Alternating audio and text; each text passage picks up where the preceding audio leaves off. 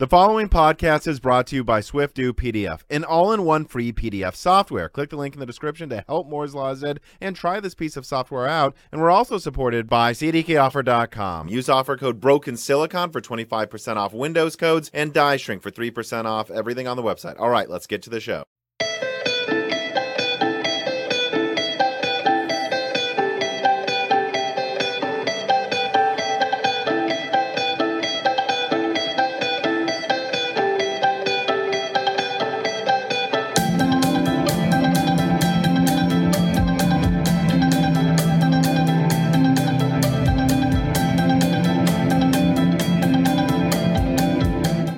Okay, welcome to Broken Silicon, a gaming hardware podcast. I am your host, Tom, and uh, I know I have limited time because he is a man where his time is very valuable, so I'll, I'll, I won't de- uh, tarry any further. I will let my guest introduce himself.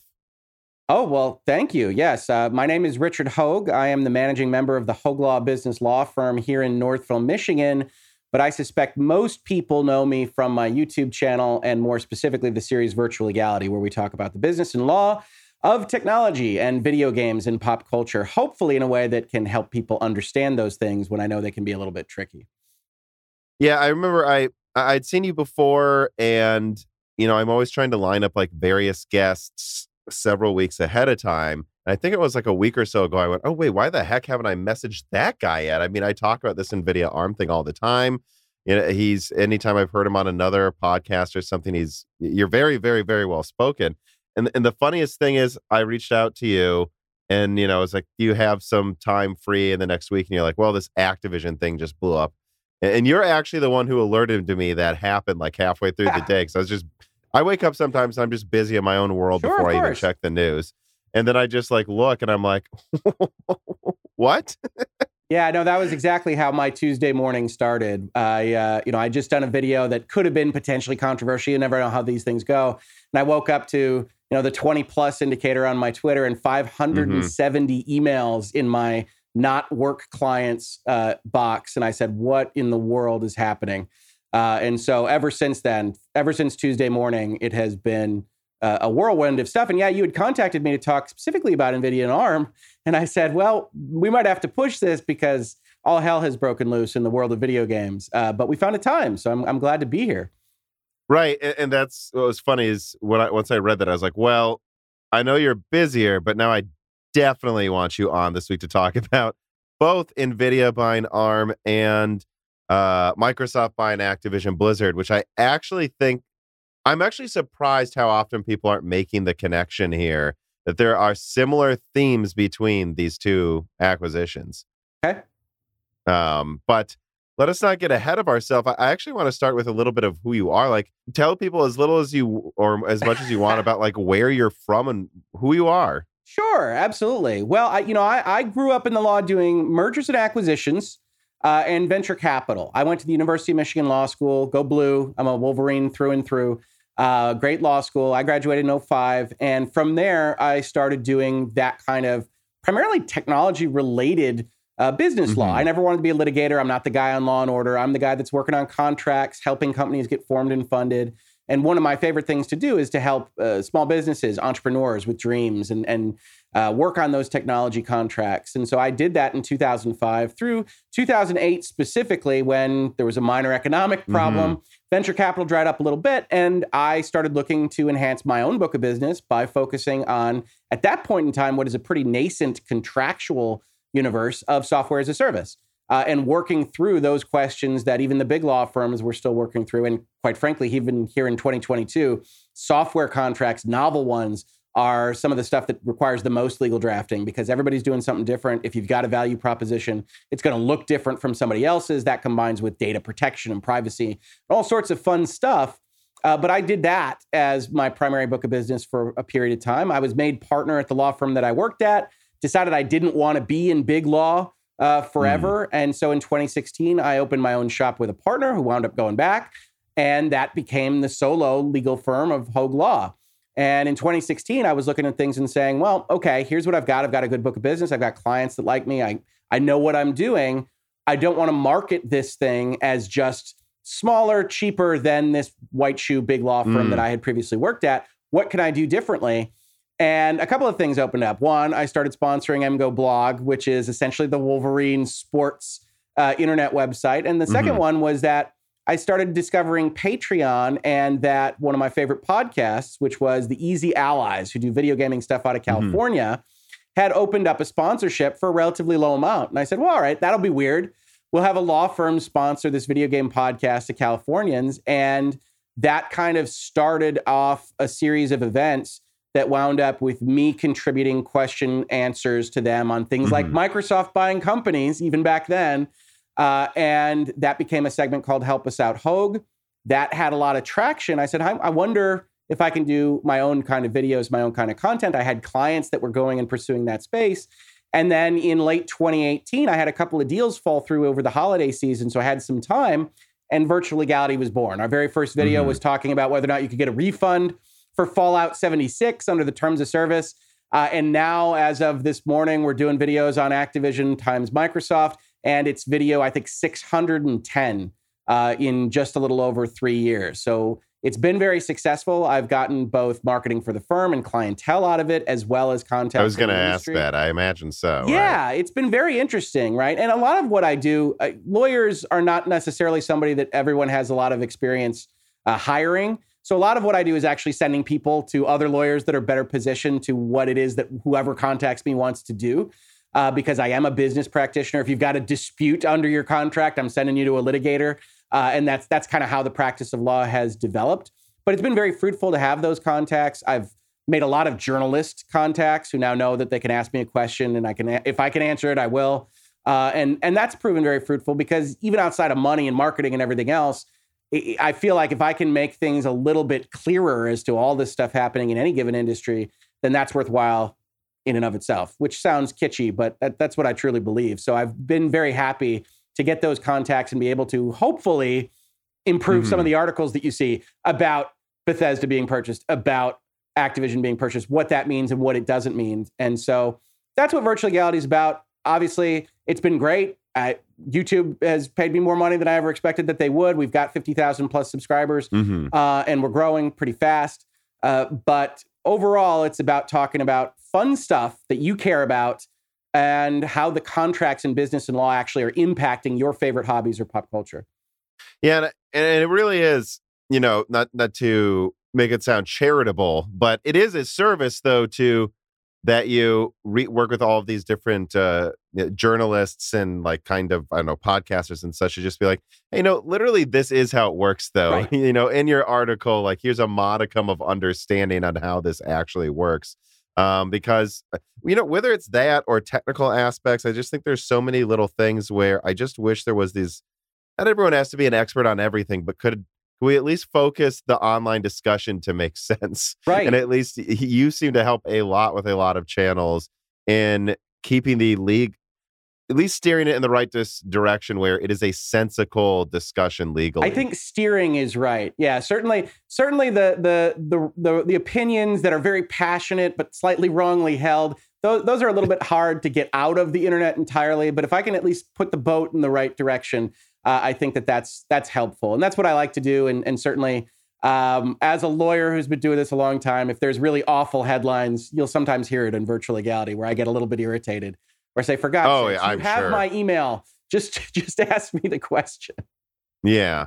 I mean, so obviously, though, you play video games, right? Of course. Yeah, big like, time I, I'm gonna, forever. I'm going to actually ask you about that. Like, wh- what was your first video games? What was your first oh. game system? And, like, uh, what games do you typically play? Like, I'm legitimately curious. Sure. Well, this I, I think a lot of people have a similar story to mine, which is that my ba- my dad was a big technologist.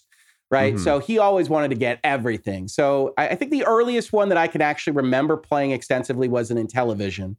Uh, but we had the Intellivision, we had the Atari twenty-six hundred, we had the Commodore sixty-four, we had the Apple two E.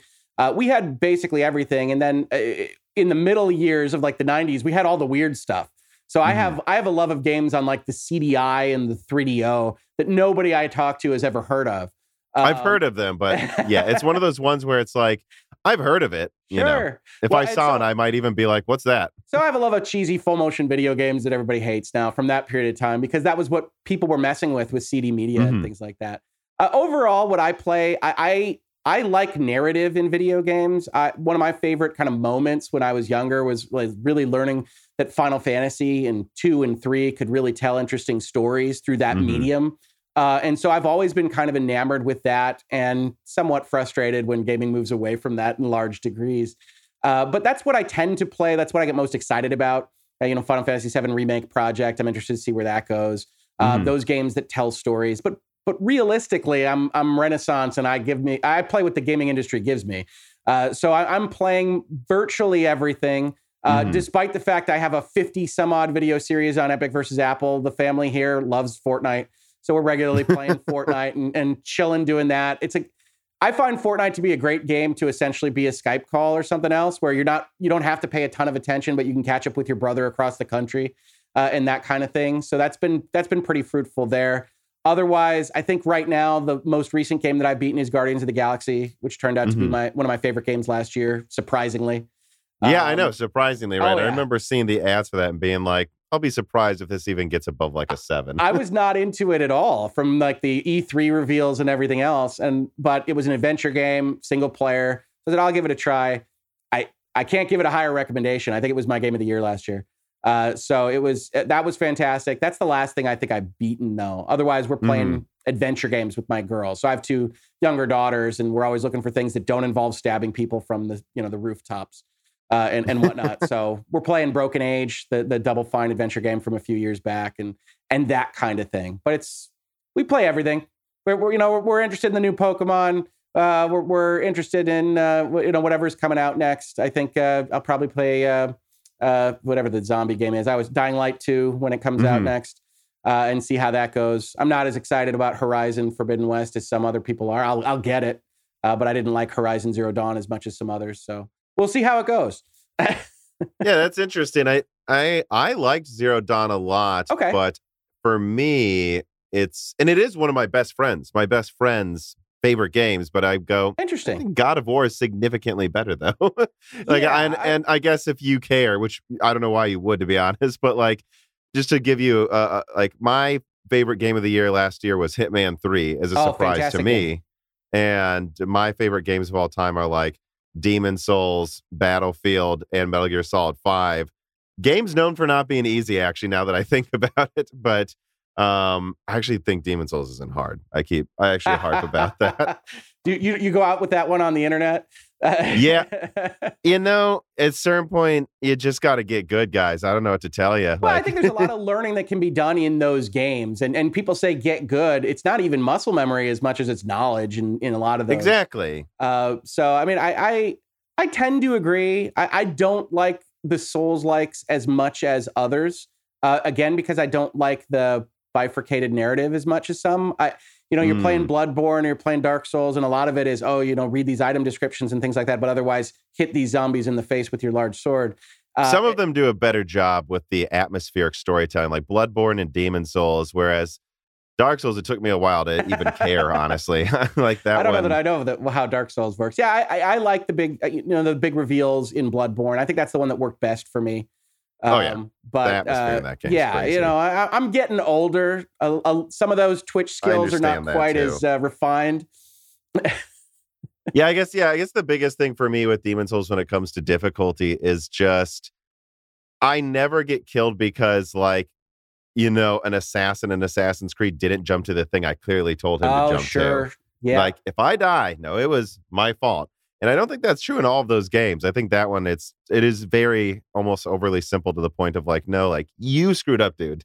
Right. But, no, that's um, always the best. And, and I got some Twitch skill. I, you know, I, I took down Returnal last year. I really, really like that. Uh, and that's got oh, some well, of that that's not Souls easy. Quality. Yeah. yeah. All right. You, you, you've proven you're a gamer you, and, and you've proven you're a lawyer. Um, before we get into actually the main subjects, sure. I figured I only got one reader mail about this one. So I figured I would just get to this one right out of the way. B. Fish writes in, he says, hi, Tom and Richard. Can you explain the regulatory process for M and A in the tech space? Can you do due diligence beforehand or do they review it before the deal is struck? Is there a set formula or is it arbitrary? I could understand that A M D acquiring Xilinx had less regulatory concerns than NVIDIA acquiring ARM, especially given the relative size of these companies. But what factors do regulators look at? And I kind of use this as a jumping off point before we even get into NVIDIA ARM. Like, and, and I have I've heard people like in the comments and like reader mails ask this before, like, oh, Nvidia ARM's in jeopardy. Is Xilinx in jeopardy? Like, like what makes, you know, you know, so dir- to directly ask this question and then is this even remotely comparable to Nvidia trying to buy ARM? Well, I mean, I, I think there's a couple of things happening here in that kind of question. So one, when we talk about due diligence, the, the two companies in any context, whether we're talking about chips and designs or anything else, are going to have a diligence process. The various lawyers, the auditors, the financial folks of a acquirer are going to look at the target. They're going to deep dive into that documentation. You're going to sign an N D A, letter of intent, early on that says, you can look at all of our stuff. You can only look at it for the purpose of evaluating whether to buy us or not, but you can look at all of our stuff. So that process is happening. Mm-hmm. Uh, but I think the question is, is really about third-party diligence. And that becomes a little bit more difficult, right? Because when we're talking about the F T C, the D O J, the E U, whomever, you're talking about the minds of third parties. You're talking about other people, regulators, who are evaluating the applicability of very broadly defined laws, rules, and regulations that allow them to get in the way if they choose to do so in a lot of circumstances. So what you're doing behind the scenes, if you're NVIDIA or ARM or Microsoft mm. or Activision or anyone else, is you're having your lawyers have some antitrust experience, look at it and say, what is the percentage chance that we're going to get into trouble? What is the current state of play politically at the E U or the D O J? What are we looking at here? And, and assess that, write us up a memo. But lawyers can't make promises on that. Mm-hmm. So there's a diligence process. There's, do we think this will cause trouble? Is there a way we can structure it where we think it would cause less? That kind of thing. But nobody can promise you that Joe or Bob or Mary at the F T C aren't mm-hmm. going to look at this and say, hmm, I think this substantially lessens competition, so we're going to ask for settlement or block it or ask for more information, depending on how that process works and what period in time you are within that process. So essentially, you're agreeing to the deal based on what you think is going to happen, maybe with some back office communications, mm-hmm. depending on how big your deal is and whether or not you can call somebody up at the D O J and get their assessment. You know, there's there's things that can happen along those lines, but you don't know for sure. And then when your definitive document is agreed to, you, both parties, submit information to the F T C and the D O J under a law called Hart-Scott-Rodino, and they get a chance to evaluate it. And if they think there's a potential problem, they get to ask for more information.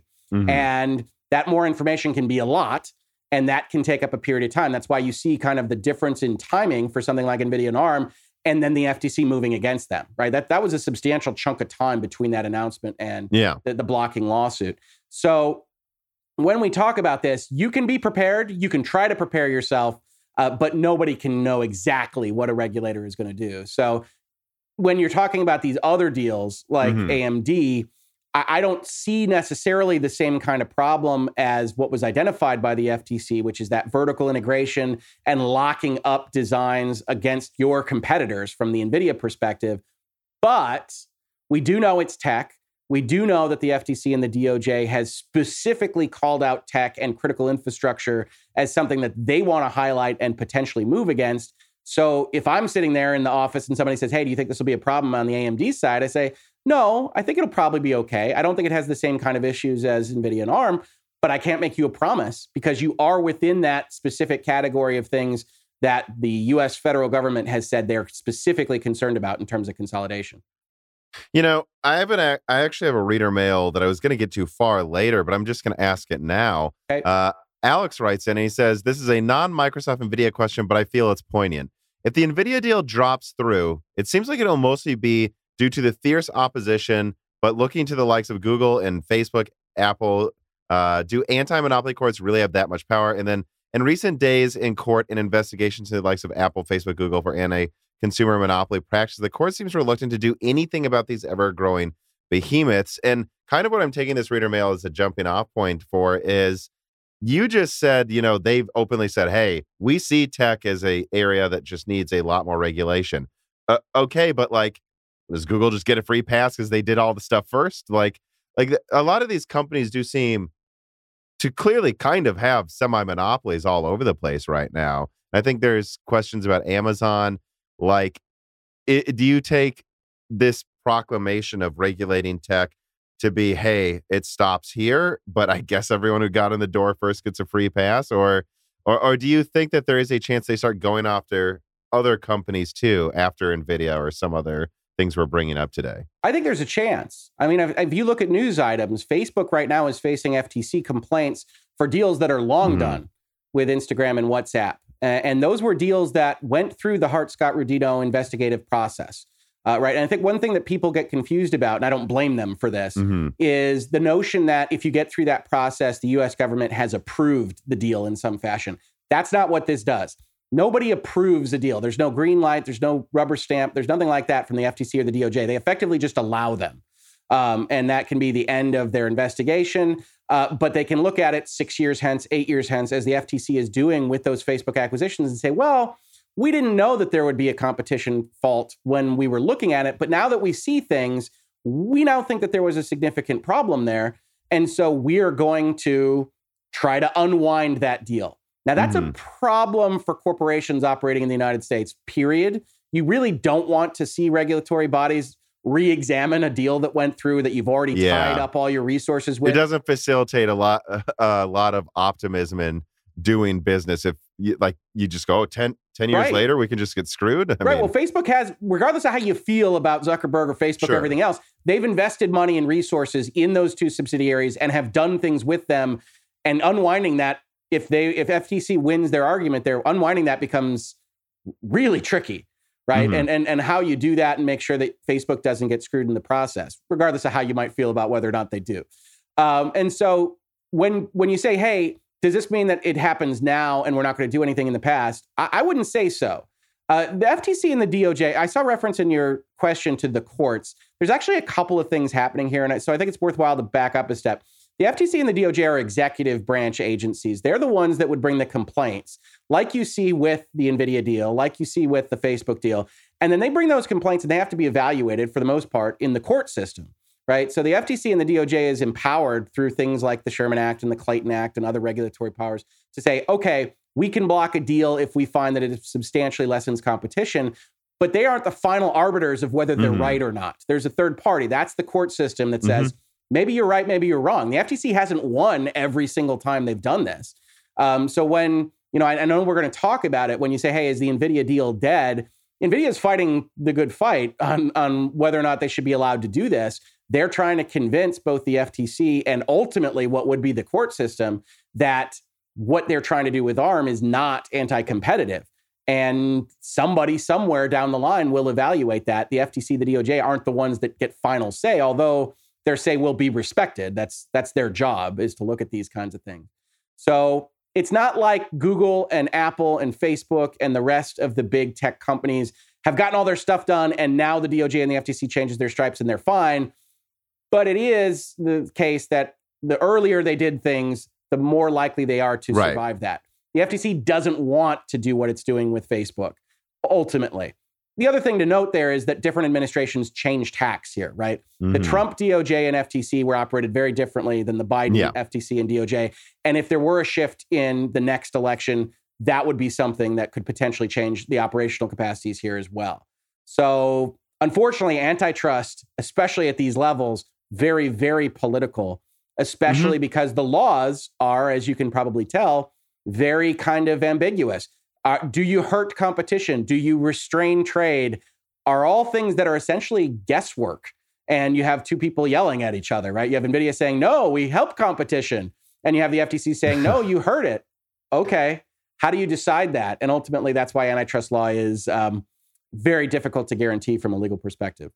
But it probably makes it more fun creatively to argue and look over, right? Because that, that's reminding me, I took some international law courses and I loved it because international law is just, yeah. is there a precedent? You can go back eight hundred years and say, you know what? This ship crashed all the way back then. You honored that agreement. Why is this new agreement not being honored eight hundred years later? Because as far as we can tell, you've been operating, it's very much so literally arguing that yeah, it absolutely. Is like following the letter. So it can, I'm sure it can be very interesting. Oh yeah. I mean, international law is one of those fun ones. That's where I tell people, well, international law doesn't technically exist. Uh, and so, uh, you know, that, that that creates all sorts of trouble. I like that you brought up kind of like the inevitability and stuff, because Mate Hacker writes and he goes, welcome, Richard. Hello again, Tom. Great topic. Companies out there buy, create innovation. It's good to understand this better. So I'm glad you're here. On the point of the Nvidia ARM acquisition, for the first few months, it appeared that this acquisition was just going through the paces, was certainly going to go through. And I certainly felt this too. It's what this uh, contributor said. Like, I remember when this happened, and Nvidia has just done so many things, just bulldozed through so many things recently from the perspective of a P C gamer, at least my perspective, that it, when this happened, I'm like, oh my God, I guess they're just going to get it. Yeah. And then years later, then the E U, well, the E U was stepping in, but then the F T C steps in as well. Um, and I'm glad that you brought up that, yeah, it was never going to be blocked immediately. This always takes time for the courts to respond, right? Right. Well, so the way this process works is, like I said, you, you turn in, hey, we're doing this deal to the, the F T C and the D O J. And, and I keep using both agencies because it's really both agencies that do this. They assign it to one. Uh, and then what they do is they look at it. They have a short period of time, a relatively short period of time to say, hmm, we think there's a problem here, or we think there might be. And then they can essentially ask for more information. And that more information can be a ton. And mm-hmm. they can ask for it. And until they f- feel like you've responded adequately to their informational request, the next timer doesn't start running. So once they feel like they've got enough information, the timer runs for another thirty days. But that period of time where they're asking for more information and the company is delivering it is contentious, probably, because you've got a you've got a second view that these agencies want to take. Nothing good can happen in that second view if you're trying to acquire a company. And so you're trying to give them information that's responsive, but not everything. And it, it's a whole thing. And then even then, after they get all that information, they get to decide whether they want to require a settlement. They want to try to block you. You can see in some of the NVIDIA documents that mm-hmm. they respond to the F T C block by saying, hey, look, we offered to make sure that, hey, we're going to keep all the neutral contracts. We're going to operate in this fashion, in this fashion. You don't need to worry about this. And, you know, we we care about our G P U business, so it doesn't make any sense for us to squash the C P U market and that kind of thing, where they make all these kinds of defensive statements. But that was a process in and of itself. So when you say, hey, I felt it was running through, it's always kind of run silent at the early mm-hmm. days. Microsoft Activision is going to run silent for a mm-hmm. period of time. Now, I, I tend to think that that one's an easier one to get through. But these things run silent until they don't. And as I just talked about with respect to Facebook, they ran silent. The deal was consummated five years later. The F T C decides there's a problem. So there's there's not a safe play here for these companies, especially when you're dealing in critical infrastructure, which is the magic words that the F T C used in their complaint. Right. So and and that's what I want to get into then. And actually, I have a few things to bring up. And Mate Hacker is sure. going to ask about it. But now let me just ask that part of the question for him. Like, so what is... Actually, my first question is, I find it interesting, E U regulators paused their investigation after the F T C jumped in. So my question kind of is, how do you see the E U in these types of, uh, you know, obviously you're not a lawyer in Europe, but, right. you know, it's still though, I, I'm curious how you see them, how, like how you see NVIDIA perceive the E U, you know, investigating this compared to when the U S does, what your opinion maybe even is on when the E U just backs off when the F T C does? Is it, are we real? Is it is the F T C the one that actually matters here, or, you know, no, or matters no, I, more? I wouldn't and... say that. I wouldn't say that the U S regulatory agencies are the only ones that matter. I, I it, stepping back. I, I didn't again, say only, but I, I mean, the bigger one that matters, it seems, or, or not. Well, I mean, there, there's a lot of wealth in the United States, but the E U matters and can block these things just as well. Um, yeah. Stepping back, just to give the right disclaimer, right. Not a European attorney. Uh, so everything that I say here is my interactions with the European Union and other jurisdictions from afar. Uh, but in my experience, the European Union has generally been more willing to be aggressive mm-hmm. with its enforcement of antitrust regulation. The reason I think you see a pause is because it doesn't make a lot of sense uh, for the various agencies in different jurisdictions to hammer on a point at the same time. Uh, so the pause oh yeah, they're all busy. Yeah, yeah. The, the pause isn't we're stopping. It's, okay, somebody has taken the ball with the expensive thing, which is litigation and blocking. So we'll let them run with that. And then if it doesn't come out the way we think it should, mm-hmm. then we'll resume at that point in time. So essentially, F T C was first to say, we think there's a real problem here. And the E U says, well, maybe maybe the F T C, you know, hammers this, gets rid of it. We don't have to worry about it anymore. We don't even have to think about it anymore. So we won't spend the money, resources, time right this second. We'll let that run its course. And then if we have to reevaluate after it's done, that's what we'll do. Uh, but certainly, even if the F T C, the D O J, mm-hmm. the U S side of things were to just go away, I still think you have potential issues, Great Britain and the E U, that mm-hmm. have expressed concerns about this deal that would be resurrected uh, if the United States decided not to do something. Yeah, that makes it sound so much worse for Nvidia, actually. And that makes sense. I mean, these are both places where taxes pay for them, and you're always busy. You always have other things to watch over. And so if the F T C is going into it really aggressively, it's like, oh, well, let's go work on this other thing. And then, in fact, we can just, if we really think this is that bad and we don't like what the F T C says, we can just jump in and waste more of Nvidia's time on this thing trying to yeah. get through. Well, I mean, the, the use of the word pause is very real there. We're, we're we're not ending it. It's not going into the trash. It's just being stopped. And if it needs to be revived, that's what we'll do. Today's video is brought to you by C D K Offer dot com. Whether you're looking to get good deals on PlayStation, Microsoft Office Professional, or both Windows ten and Windows eleven operating systems, C D K Offer dot com has you covered. C D K is a long-term sponsor of Moore's Law is Dead, and that's because they have been consistently providing me and Moore's Law is Dead's fans with a service that I think P C gaming just needs. Reasonable operating system and Microsoft Word prices. We all have to use these products, and we don't need to overpay for them if you use C D K Offer dot com. And you know what? I know I will be using these products later this year for a new Raptor Lake or Zen four system, most likely, and I will do so knowing that, well, they're all legitimate keys, and they are going to be delivered to me quickly and promptly when I buy them. Don't waste any more money than you need to this year. Use the link in the description or on screen to go to C D K Offer dot com. And when you're there, whatever you decide to buy, make sure you use one of these offer codes. Broken Silicon gets you twenty-five percent off all Windows products, and Dyson gets you three percent off everything else. And this really does help the channel. It helps you save money. Use these offer codes. Use the link. Go to C D K Offer dot com today.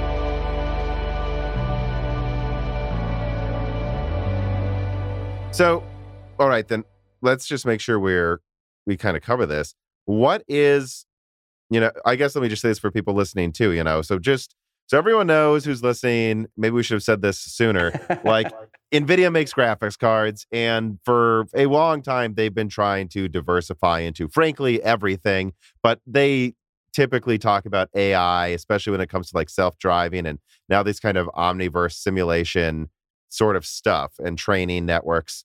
Uh, with training networks is, of course, training a network to kind of like algorithms and do things for you.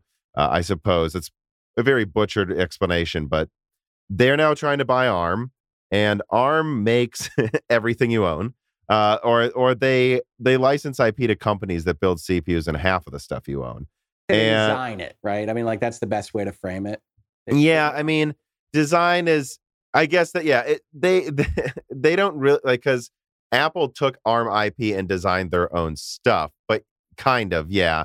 And, uh, you know, NVIDIA's been using them for a very long time. I think a thing to bring up to people listening is they've been chirping along just fine using ARM for all types of different server and A I products um, that can then control their G P Us from the ARM C P U, just like Apple's been doing.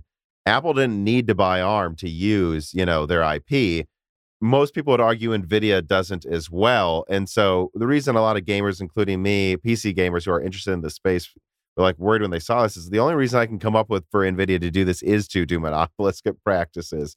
But this is where, you know, I kind of summarized kind of like at least my concern, what NVIDIA does, what ARM does.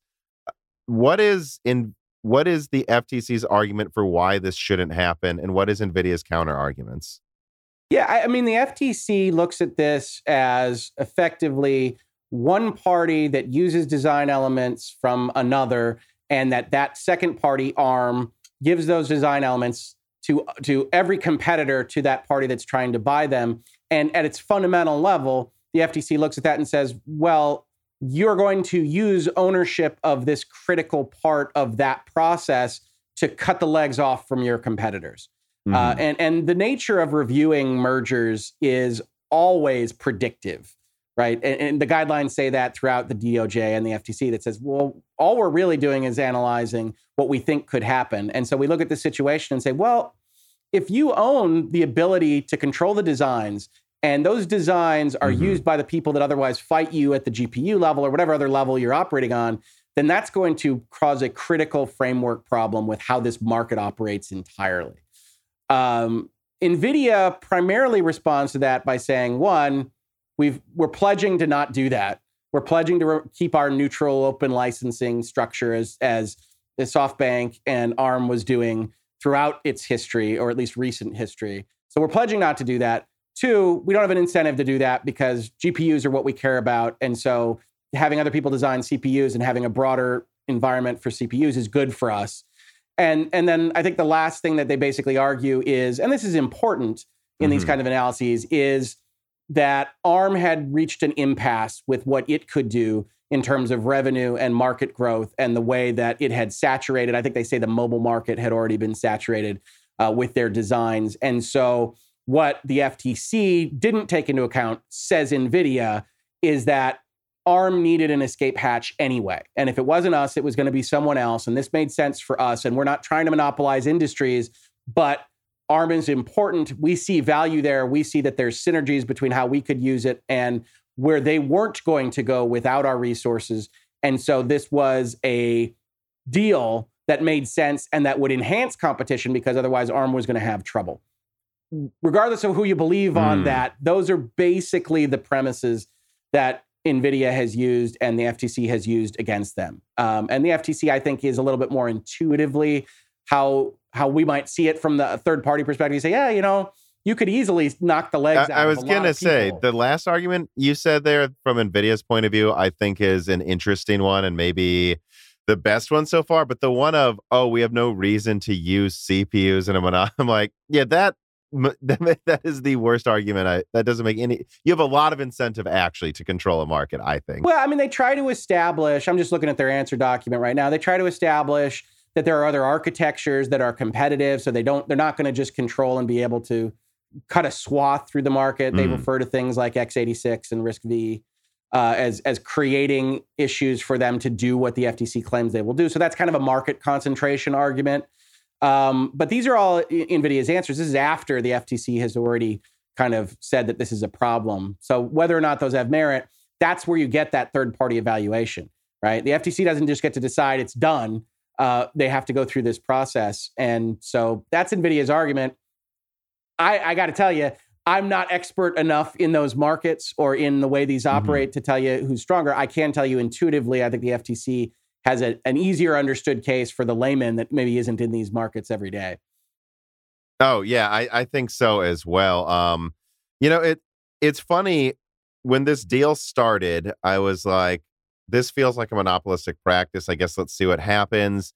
And then the E U got involved, and I was like, well, okay, it, it sounds like this might not go through. I, I wasn't quite to fifty-fifty, though, until I talked to Daniel Nenny. He's the founder of semi wiki dot com. He's literally written one of the best books on like the history of fabbing silicon. He's a really interesting guy to talk to. He comes on the show from time to time. And I asked him about like why this deal wouldn't go through. And he's like, I think they can maybe get through the E U. But honestly, the biggest factor is that they pissed off everyone else. Like Apple does, Apple doesn't want this to happen. You know, um, Qualcomm, I mean, Samsung, Uh, all of these companies do not want this to happen. It's one thing if NVIDIA, a much higher, you know, market cap company than ARM and than a lot of its competitors, tries to bulldoze something. They usually can bulldoze through some things with their finances and just, you know, with what they can get done.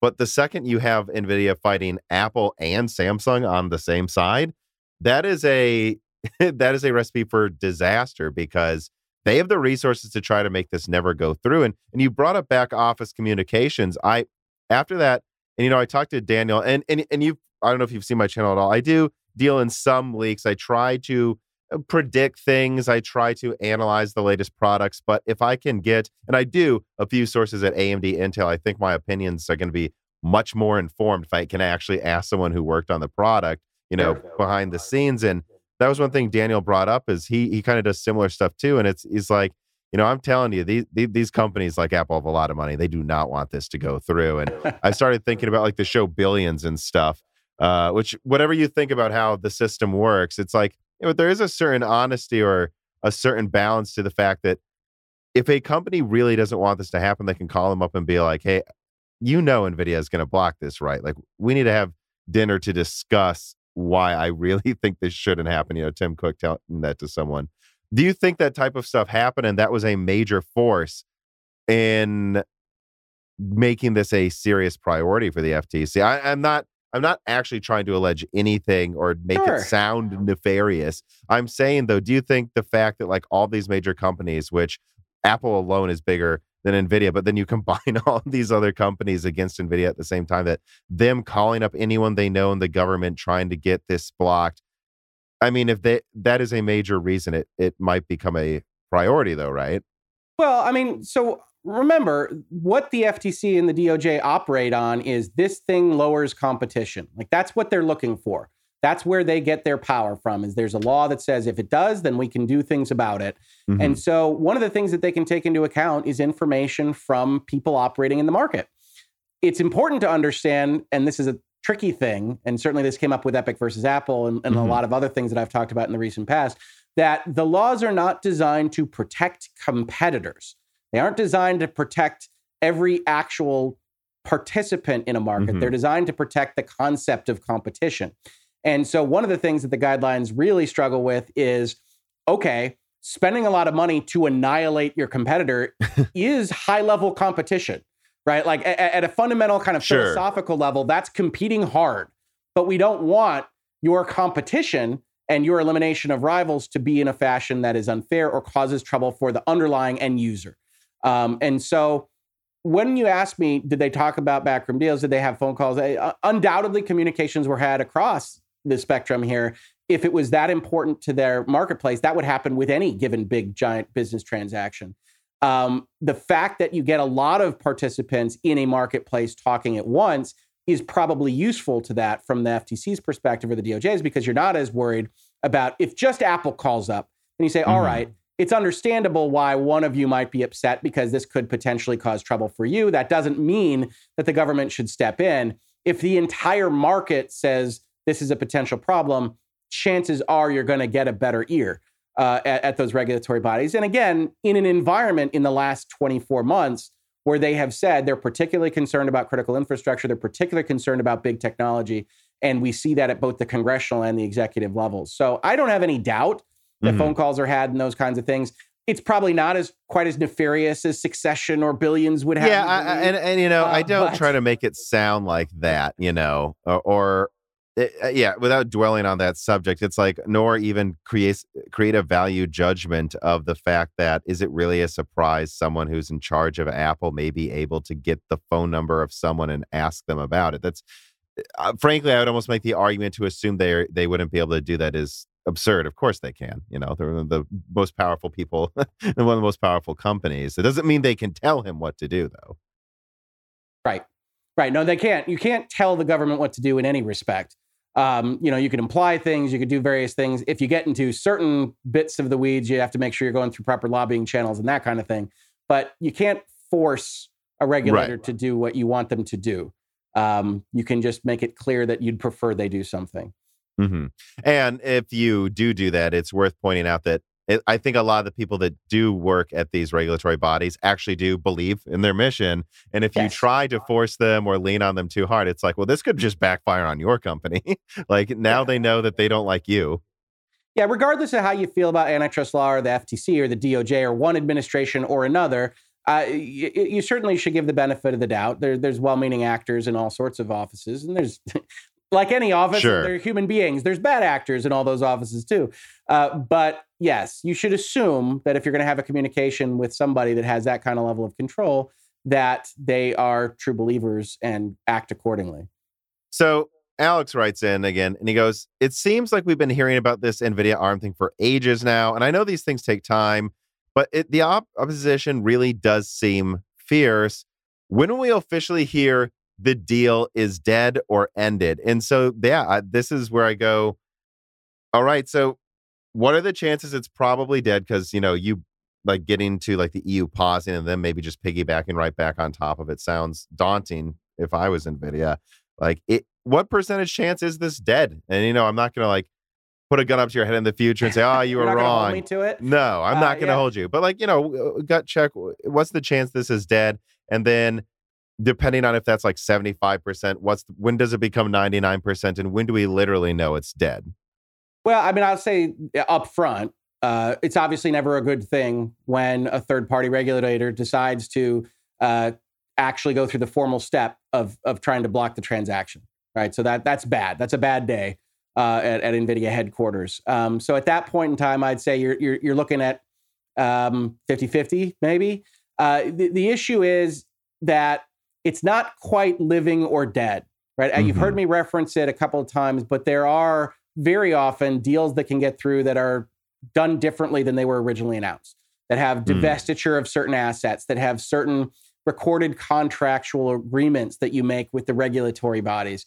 And so if you're willing to spend billions and billions of dollars on the acquisition, you're willing to try to figure out a way that you can get it through somehow with the various regulatory bodies until it looks so little like what you wanted in the first place that mm-hmm. it doesn't make sense.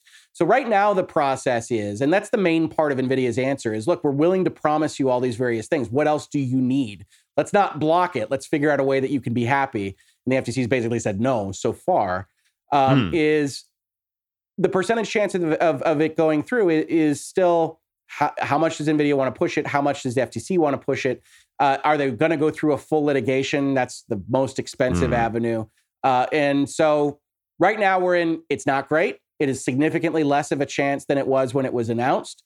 Um, but we're, I say fifty-fifty, we're in that middle area where it could go any direction. It's definitely not ninety-nine percent. Uh, NVIDIA could come up with a solution. The F T C could decide that a given solution is okay, that the E U is also okay with, that works on all levels, but maybe doesn't look quite the same. Maybe NVIDIA doesn't take on asset X or has mm-hmm. to commit in some specific way to not doing something for a period of time. And we saw that, ironically, with the other stuff that we're talking about in this video, with Microsoft, right? The entire nineties was Microsoft dealing with government regulators and agreeing to consent resolutions and things to not do with Windows and to not do mm-hmm. uh, with their Internet Explorer and things like that.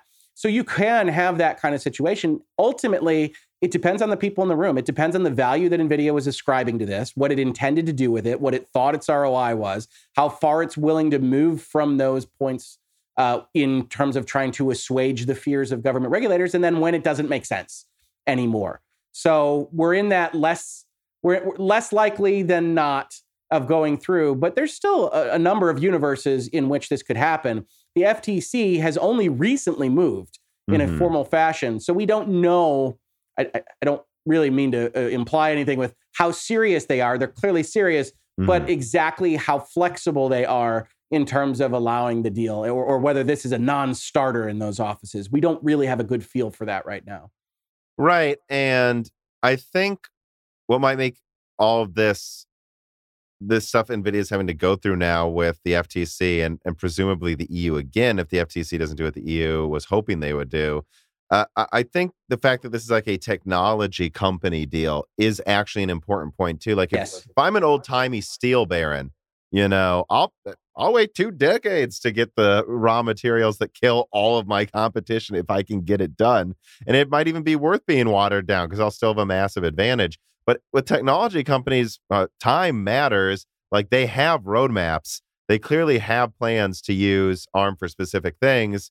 Um, A lot of it, you could argue they don't need ARM, but it's like, well, okay, then they don't need to buy ARM. So I feel like whatever they thought they could get out of ARM, if this takes years to go through, and again, I, I feel like the point of like Samsung teaming up with Apple and Qualcomm and all of these others is a big deal because, yeah, if the F T C doesn't go through, oh, they're like, all right, let's get, let's start calling people at the U K, the E U, let's make sure this keeps going.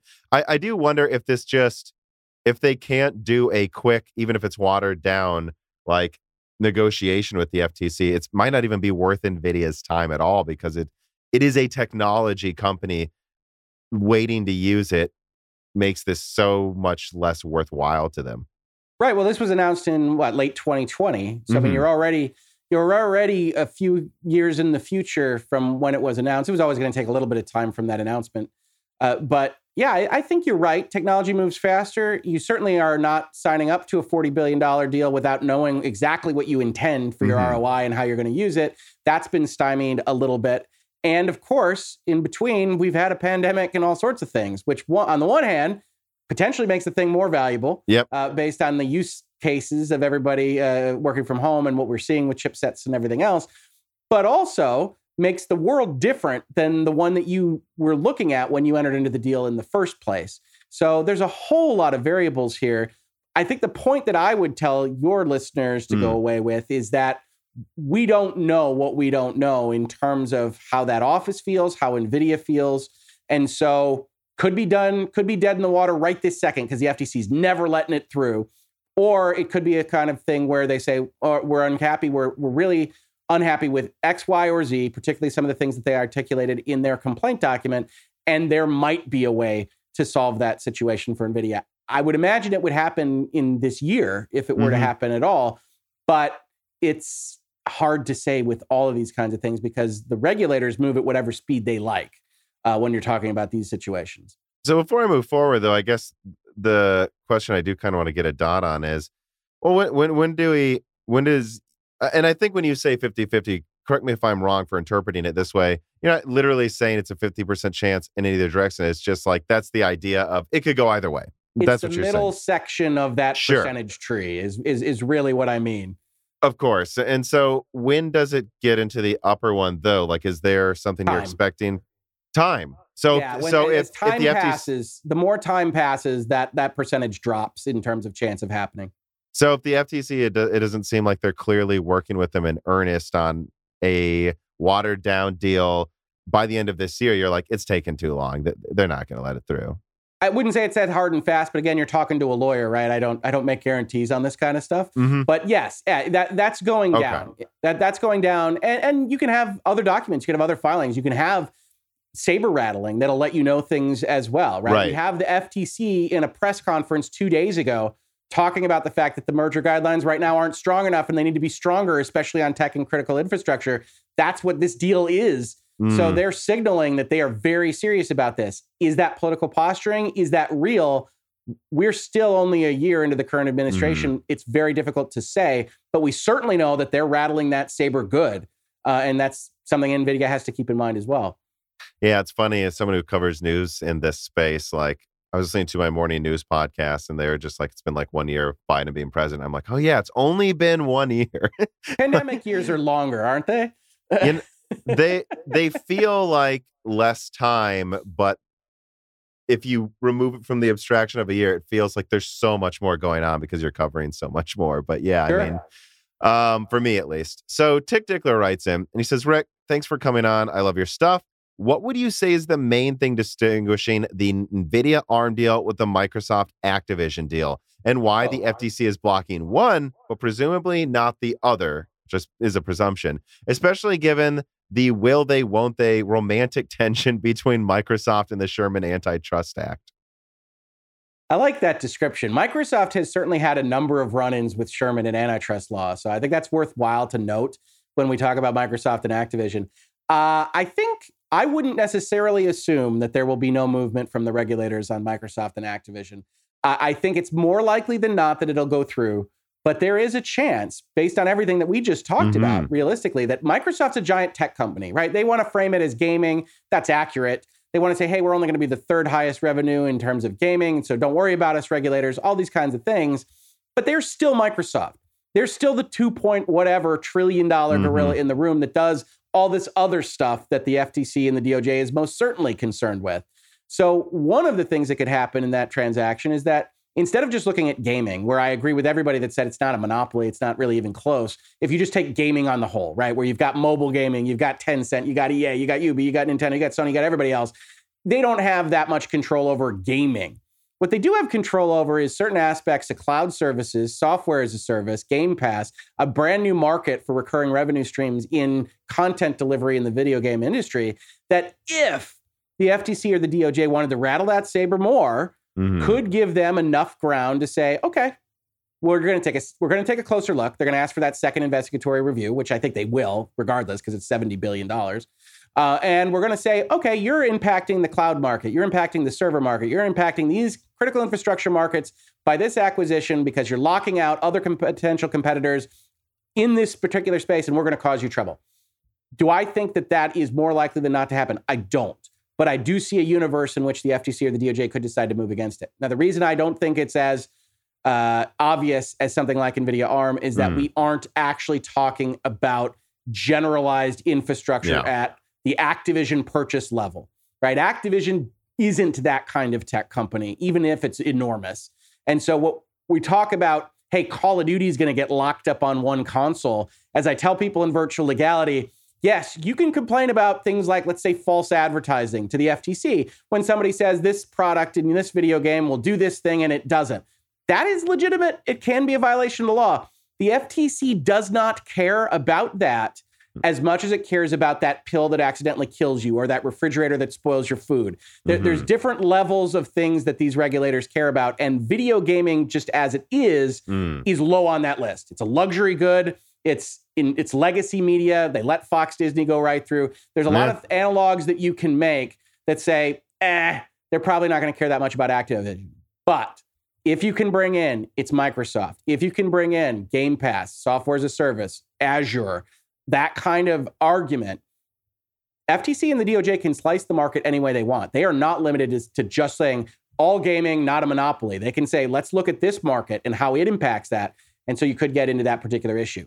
If you do, you wind up in a similar kind of circumstance to NVIDIA ARM, right? Where you say, okay, they're grabbing this content in order to kill cloud mm-hmm. services. They're, they're, they're grabbing this in order to make Azure more attractive in a fashion that could potentially kill other competitors. Now, I think that's an even more difficult argument because you got Amazon yeah. and everybody else running their own stuff. But you can imagine a circumstance in which an eager, politically motivated agency at the U S federal government level says, hey, if we can get Microsoft on the top line of a complaint or blocking mm. document, that's a pretty damn good thing. And so I wouldn't be one of these journalists that's going out there on social media and saying there's a zero percent chance. I think in a In the usual course of business, there would be a low chance of that happening. But this isn't the usual course of business. And we do have agencies that are said, hey, we're interested in talking about tech. And this is, even though it's gaming, tech. Right. Swiggles writes in and he says, other than the very obvious monopolistic look at the situation, on what basis do you determine if something is legal or not to do with something? Is it intuition, or what are some things that you can put in objective terms to basically say this is why they can't do it just because it doesn't look good? And, I, and I've I had some other people write in and basically ask the same thing. And I think it's, uh, I think it is a good question to ask. I mean, absolutely. I mean, come on. If I'm trying to think of another company, you know, maybe not Amazon, I don't know, you know, but like if I, I think if Nintendo was buying Activision, it would look bad to some people because of how big they already are. But the fact that it is Microsoft is a reason the F T C sure. may get involved, right, compared to other companies. Well, Microsoft's pay- pay- paying for it in all cash. They they, they can find seventy billion dollars in yeah, cash. It's insane. That's the size. No, I'm sorry. I think, I think it's sixty-eight or sixty-nine. You're rounding up the entire worth of companies to seventy billion. That is something well, worth so pointing out. Well, so it's cash inclusive. This is so... We'll take one minor technical step back here. So you might see in the Wall Street Journal, it's reported as seventy-five billion dollars. Okay. And Microsoft reported it at sixty-eight point seven, I want to say. Mm-hmm. Uh, I use seventy or around seventy oh, because okay. it is cash inclusive. So it's I, it's ninety-five dollars a share. And whatever that winds up meaning with the overall diluted level of the shares is, is fine. It's around seventy, and you'll get a bunch of different numbers depending on which headlines you wind up looking at. So fair enough. I'll stand we, down. You're not rounding. Okay. no, no, it's totally fine because, yeah, I, I generally, I think I've always described it as slightly under seventy is usually how I, I, I use it. Uh, obviously, two billion dollars is not slight for most companies operating anywhere in the world. Uh, but when we talk about these kinds of deals, I, I would love to tell you that there's hard and fast rules as to how to evaluate antitrust. But we're talking about laws that were passed in general in eighteen ninety, nineteen oh three, mm-hmm. And they're very broadly written to give authority to the executive bodies. They say, if you restrain trade, it's a problem. And that's that sentence is so ridiculous that the Supreme Court actually had to come in and say, well, you don't mean any restraint of trade because an employment agreement is a restraint of trade. Any document yeah. that you ever enter into is restraining trade in some fashion. That's why you do it. Um, so they don't mean that. They mean unreasonable restraint of trade. Whenever you see the word reasonable mm. or unreasonable in the law, you now know that you're operating in judgment land. Yeah. You're not operating on anything hard and fast, no bright line rules, no black and white. You're operating in somebody's mind and judging them. So, you know, Epic versus Apple happens, for instance. And I put out a series of videos and say, well, this isn't the normal way antitrust goes. in, an, in the normal course based on precedent, Epic's going to lose and lose hard. And I get a lot of flack from people that are talking about that. And I said, I'm just telling you what I've seen historically about how these things are judged. And people ask me, how does that arrive? And the answer is, okay, in that particular instance, Apple has built a marketplace. And in general, the law doesn't say you can't be a monopolist of the one product that you built. Mm-hmm. We we don't want that. So Epic always had a tough hill to climb, and they've decided to go a different direction with regulatory bodies and things, and they might find success there. Uh, but in terms of whether or not something's a monopoly, whether it restrains trade, whether it lessens competition, I can point you to the guideline documents. They're hundreds of pages long, but the opening paragraph for both sets, vertical or horizontal merger guidelines, says the same thing. It's inherently predictive. There's no one-size-fits-all model. We're guessing. You know, it's analytics-based. We're going to try to put data on this. We're going to use economists and things like that to try to tell you where we think there could be a problem in terms of pricing and market concentration and that kind of thing. But ultimately, end of the day, it's where one of these agencies thinks that in the future, this particular structure could cause a problem for competition. And yes, unfortunately, at a certain fundamental level, that lives in somebody's mind. Mm-hmm. Well, and it, you're already getting to it. Johnny Tightlips writes in and he goes, hello, Tom and Richard. The past few days, I've heard the word monopoly to describe Microsoft's intent to purchase Activision Blizzard. In my opinion, the use of this term seems inaccurate, as I see this as a big company being purchased by just another bigger company. However, in the big picture of the landscape that both companies operate in, the combined market share is nowhere near enough to warrant calls of a monopoly, in my opinion. Legally speaking, and drawing off of historical instances, at what criteria do regulators look at to decline merger acquisitions for monopolistic reasons? Which you brought up vertical versus horizontal, right? And yeah, there's and, and people you've been fighting about this. Yes, I, I did see one of my fellow legal experts talking about it as a vertical uh, integration, and I was like, eh. I, I I did my analysis in Virtual Legality as a horizontal merger because uh, Activision provides video game content the same as Microsoft does. It the truth is it's both, and I, and if you don't know those okay. terminologies, vertical basically means that you're in one market and you're buying a different part of the supply chain.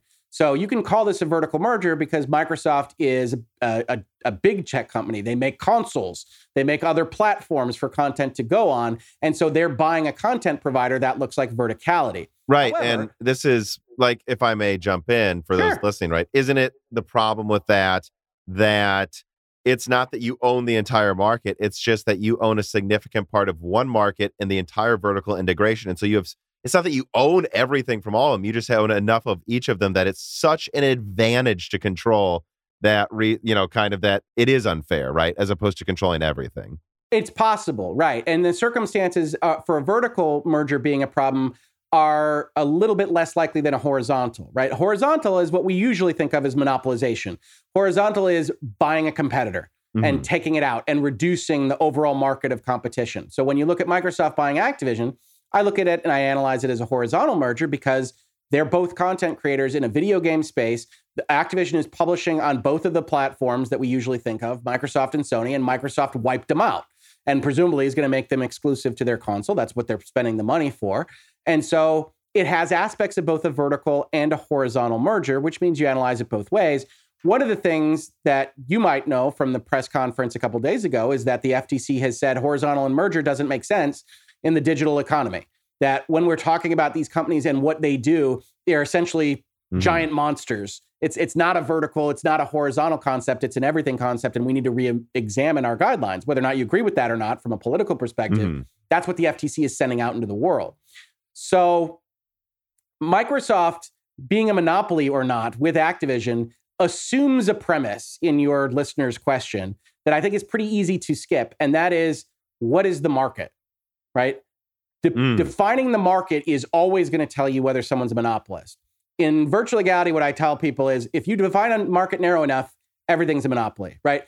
Who's a monopoly provider of Virtual Legality episodes? Mm. That would be me. I'm the only one that does it. If you define the market as Virtual Legality episodes, then bam, let's talk about monopolistic behavior on my part. But we all know that that's ridiculous because I'm competing with every other video and every other whatever that is happening out there in the world. And that's what Epic was fighting with Apple about, was Apple saying, look, we made a phone and we get to control the phone we made. Mm-hmm. Um, and and that's that's how that decision ultimately came down. We'll see how the appeals goes in the Ninth Circuit in the next couple of years.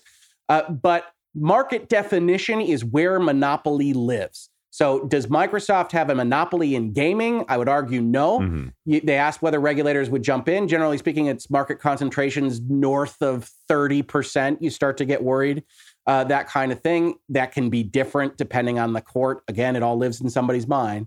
Um, but when you start talking about high levels of kind of plurality, that's when you start to get into issues uh, with the, the regulatory bodies. But if instead you say, what is Microsoft's percentage, especially with Activision, of content deliveries through gaming subscription services? Mm. And it's it's enormous, right? And they're trying to yeah. wipe out what would be a nascent competitor in Sony, I think, which is currently leaked as Spartacus, whatever their Game Pass is going to be. And you can look at it instead and say, well, in that marketplace, this is a major concentration question. And if the F T C wanted to cause trouble, they could. But that marketplace basically doesn't exist right now. So it's an open question, but monopoly always, always, always depends on how you define that market. That's the first question in antitrust law. Right. It's like, yeah, you don't control all of online gaming, but you do right. seem to control a lot of this type of online gaming, though, and that's an issue. Right. If we can cut out, if we cut out mobile gaming from the denominator, what does your market concentration look like? Right? If we cut out this aspect of it, what does your market concentration look like? That's why when you get into antitrust fights at a high level, you have both sides yelling about what the market should be, mm-hmm. right? Again, I go back to Epic versus Apple just because that was the biggest one most recently that I covered. And you had Apple saying, you know, it, it's all gaming everywhere. It's everything that you could possibly ever play. And Epic saying it's iOS access. Okay, well, those are different markets. And the court ultimately coming down with it's mobile gaming in a specific fashion and not every piece of gaming. You don't have to compare it to the Switch. You don't have to compare it to the Xbox. You do have to compare it to phones and that kind of thing. So where you wind up on that question determines what that market concentration is. In Epic's world, Apple has one hundred percent. In Apple's world, they have, you know, whatever, twenty percent because mm-hmm. Android is out there and doing that kind of thing and Xbox exists. And in the court's world, they have just under what they were worried about from a monopoly percentage, which I can't remember where it wound up, but it was twenty-seven or something like that. Um, and so... That is ultimately where you're going to have that fight is you want to talk about monopoly. What's the market we're talking about? Right. And when I saw the news for Microsoft buying Activision, it was so sudden that and so such so many big numbers that I just didn't even have a take. It's like, I don't know. I guess it's like if I woke up and it's like the U S government bought Ontario. I'm like, right. okay, I didn't know that was a thing that was going to happen. you know, well, that's how I felt. I mean, the other part of this story, right, is that Activision Blizzard was a rel- was a relatively frequent guest in Virtual Legality because of all the troubles they had gone through from the summer of twenty twenty-one on. Uh, so, you know, I did thirty some odd episodes between California and the E E O C and all of the complaints about Activision Blizzard. So this comes out of nowhere. Uh, but is a part of that story, right? Microsoft probably isn't buying them if their stock price doesn't take a thirty-five percent dive in a month. Mm-hmm. Right. And like M C H writes in and basically asks that, do you think Microsoft bought Activision because its value went so much lower from recent scandals? I mean, yes. It's still a huge number, though. Let's be honest. That's what well, I... They, so, so if you look at the stock price for Activision mm-hmm. and you go and you look at early twenty twenty-one, even mid twenty twenty-one, before the state of California sues them, you see that the stock price of Activision is between ninety and one hundred five dollars or so. And the Microsoft price right now is going to be ninety-five dollars per share. So effectively, what they did was they bought into the dip of the Activision mm-hmm. stock price and are paying for what the market thought the assets were worth without a premium before the cultural issues stepped mm. in. Microsoft feels they can cleanse those cultural issues simply by moving ownership, and I don't necessarily disagree with them, but they are effectively buying what would have been a one hundred billion dollars company at the same market premium for seventy billion dollars, seventy cents on the dollar if you're Microsoft, and with cash that they weren't doing anything with. Mm-hmm. I mean, it's freaking Microsoft. So they have cash to do whatever they want, and so they took advantage of a significant cultural issue and a price dip for Activision, and um, I'm not saying there's anything wrong with that, but there is no question in my mind that this happens because of the last four or five months at Activision and, and their P R and everything that was happening over there. Which I, I guess it is worth pointing out, though. Yeah, you change leadership, then that changes probably how they operate their culture. But uh, the old leadership just got huge diamond parachutes, right? I mean, so it's not well, like they got punished.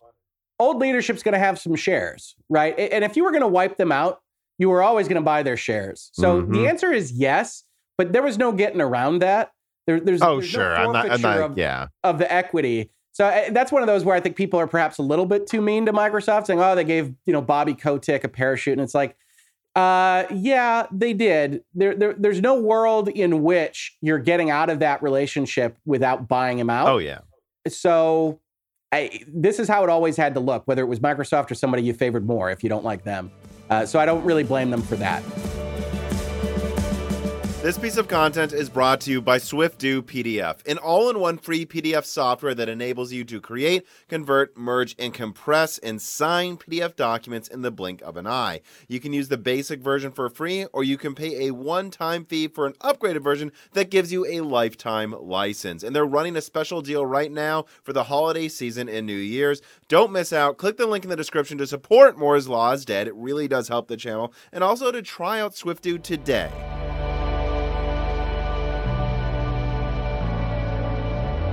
So I guess a, a question I would also bring up now, though, is, all right, it's probably going to go through, though. I th- I, I mean, yes. uh, more you know, likely than not. Right. So it goes through when and then Microsoft buys E A. Does the F T C get involved now? Because I feel like they probably would. Then they go, OK, this is just flagrant. They're clearly on some warpath. Or do you not think so? Do you think that E A deal be as likely to go through if it came after this one? I know these are gaming your lawyer, you know. Huge. Mm-hmm. Gaming is huge, right? So even purchasing Electronic Arts still has at least, I don't know, thirteen, fourteen major players still in still in the game. Uh, you know, I don't I don't know what level it would take to to raise their ire. Certainly if they tried to pull another acquisition while this one was pending, I would say that that's more likely to cause trouble. So I think Microsoft is probably going to be on the Oh yeah. lay off the accelerator until this one gets through. Uh, but I, Electronic Arts isn't that big mm-hmm. in the grand scheme of things. Um, now, if Microsoft goes after Nintendo or Sony, you might have a bigger yeah. conversation. Uh, but I think right now you're still at a place where gaming is very broadly held by a number of different publishers. And more importantly, just gaming itself, getting into the process of making a successful game, is relatively low barriers to entry, mm-hmm. right? Making a triple A game that is, you know, Naughty Dog or whatever has is a problem, but there's still Stardew Valleys being created every yeah. day. And so unlike some of these things where you talk about massive factories and resources needing to move mountains, you still have success cases and movement within technology that the government has to be at least a little bit reticent about sticking its nose in too much, right? When when it gets in the way of Internet Explorer and Windows and the, at the benefit of Netscape, and Netscape doesn't exist by the time the case is done, you know, it's you, you got to be worried about, okay, if you're the government, we're using antitrust laws, the, the law moves very slowly. Most times the agency is going to be reluctant, except for the most obvious of things, to get in the way, because you don't know what you don't know, and you don't want to block things. You know, if if they block Nvidia ARM, and Nvidia's right that ARM actually doesn't have an economic avenue, and it's it's really floundering, and is going to cause a problem, and ARM goes under, uh, then you look back on that and you say, well, I don't think the market is better without that design firm, and should they have blocked the transaction in the first place? And you don't really want to be sitting in the government and saying, uh, that that that maybe wasn't the right call. Doesn't really matter if you're at an agency, because you make the call that you can make. But those are the competing considerations you see in the guidelines, that you see in the law, which is there are efficiencies to be gained. Don't assume that the company that's buying somebody, even if they're big, doesn't have some way to make it more competitive, to advantage consumers mm. and to enhance competition in that marketplace. And that's what NVIDIA is arguing. Uh, but end of the day, nobody can tell you what they're going to do, uh, F T C or D O J. Right. Microsoft, Activision probably doesn't rub anybody the wrong way, I don't think, but who knows? Uh, if they buy, you know, three more publishers, maybe you start talking to them.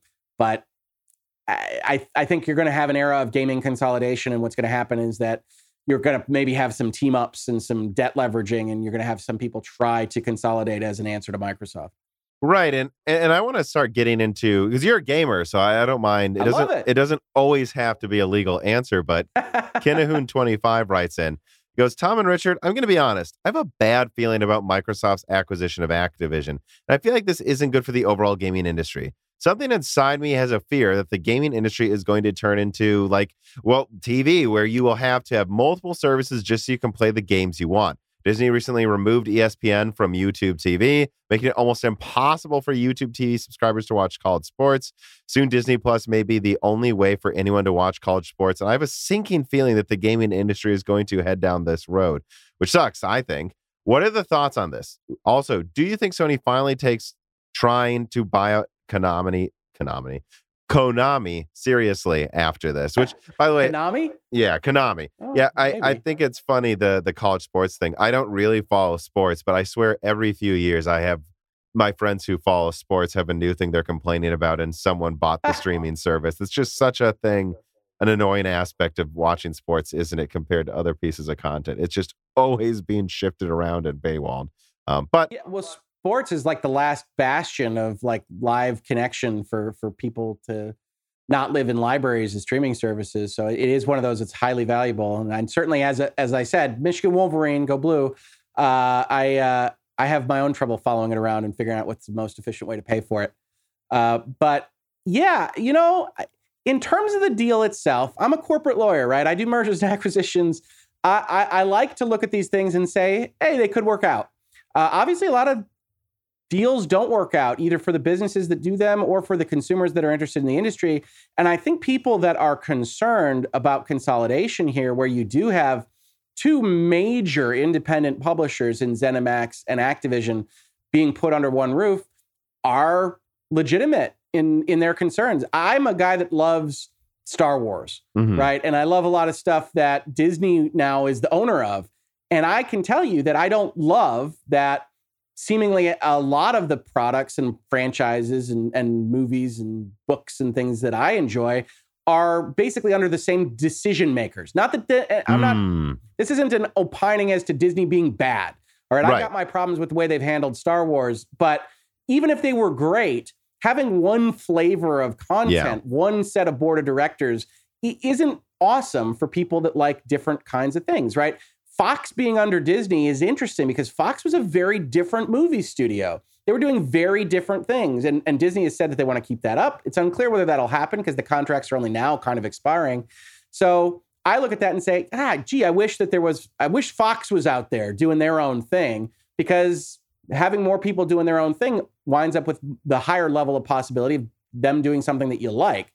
So Activision, ZeniMax being under Microsoft, got no problem with Phil Spencer, got no problem with Microsoft. I look at it and say, well, I'm a little worried that we're going to start getting the one flavor out of, out of Microsoft, just like I'm a little worried Sony's one flavor is third-person action adventures until you die. Right. Uh, I, so... I think that's such a good point, too, because I have a contact who's a who's, who works at Ubisoft, and I think yeah. Ubisoft is starting to fix this issue. I've noticed it in their recent games, but... The you know, Ubi game? Yeah. I mean, like, and some people I've talked to at Ubisoft, they're like, oh, we're aware of the issue. We're aware that it's weird that in Far Cry, not anymore. They removed it in Far Cry six, but in Far Cry five through three, or yeah, I don't even know, did two do that? Like, where you had to go to the top of a tower and jump off like Assassin's Creed. And it's like, does every game need to have this like bird well, and peak? Watch Dogs. I mean, Ubi game is a real thing. And mm-hmm. I happen to like Ubi game. Yeah. With whatever... you know, texture it has over it, but it is just the one game. There's the Ubisoft flavor. Right. And I think they're starting to realize, oh, maybe we don't make all of our games literally the same game, guys. It's becoming an issue here. Um, like, what was it? Uh, I think there was a, a a trailer for like a new Extraction zombie Rainbow Six game. And I'm right. like, I remember seeing that and going, is this some expansion for the Division two? Because they all look the same from Ubisoft. But, and it is, a, it's a problem at Sony too, that I think Sony's starting to become aware, oh, oops, we accidentally just made all third person action games. I'm worried that, I don't know what that would be for Microsoft, right? But there is a worry that how, if one person controls all of these different studios, they are going to probably be funneled in a similar way, no? Yeah, I mean, that would be my worry. I, I think if you want to say the opposite or that you're not worried, one of the biggest success stories that I enjoyed out of Microsoft's recent acquisitions is I think Psychonauts two is fantastic. And I think Double Fine, which is a weird oddball studio, was able to preserve its D N A, but clearly with more mm-hmm. resources. right? It's clearly the most expensive thing at the end of the day that they've ever made.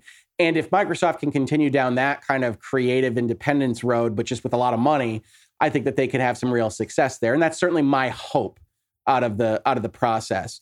Uh, but certainly with fewer people at the head, right? Phil Spencer's the head of Microsoft Gaming. He is the ostensible C E O of thirty-two publishers at this point in time. That what Phil Spencer likes is going to have an impact on what Microsoft puts out.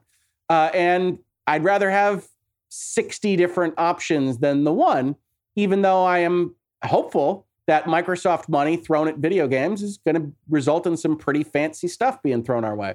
Mm-hmm.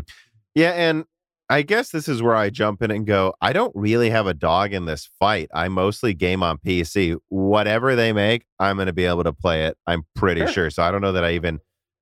I, I shouldn't say I don't care. Objectively, I kind of look and go, oh, I don't like it when these companies make it so other people can't. That's worrying. But I think an objective thing you can say that is concerning about this deal is just the price tag for it. Like I was, again, I was bringing this up to my brother, Uh, my girlfriend yesterday, like, this is such a big point. I believe one of the most expensive games ever made is Grand Theft Auto five. And it, depending on how you, who you believe, what it really costs to make, I think it, I think the official number was over three hundred million. And you include marketing. It's hundreds of millions for the Rockstar games. Yeah. Yeah. And I know I'm, my understanding is that's starting to not become that weird for some of these mega games like Valhalla. Like, they do cost hundreds of millions to make, but my understanding is, at least on record, G T A five is still the biggest one. And if we even just call it half a billion to make that game, Microsoft, could they not have funded one hundred forty Grand Theft Autos instead of just taking games away from somebody? And that's when people buy studios and it's like, oh, I'm mad I can't play that game on this gaming device anymore. I think that's annoying. But I I think the most flagrant thing that annoys me is that they couldn't just build eighty studios and make new games instead of taking them away from other people, because my God, you could fund so many new creative projects with that money. Good Lord. Well, I, I I hear you there. I, I think one thing that you'd want to take a step back on is you can't just manifest I agree. people of, of triple A development capability.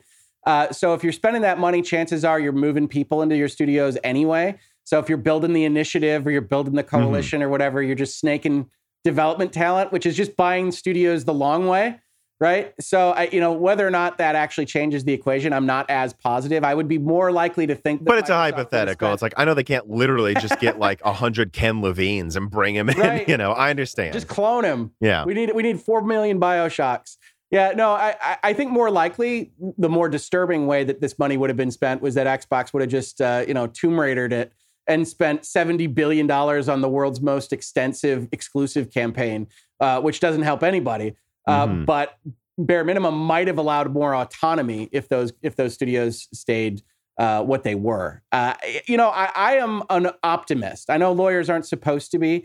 So I look at these deals and say, hey, okay, Game Pass is going to get a lot of value. They're still in the process of recruiting people. So that's still going to be underpriced for the most part for at least some amount of time. So that's going to be good.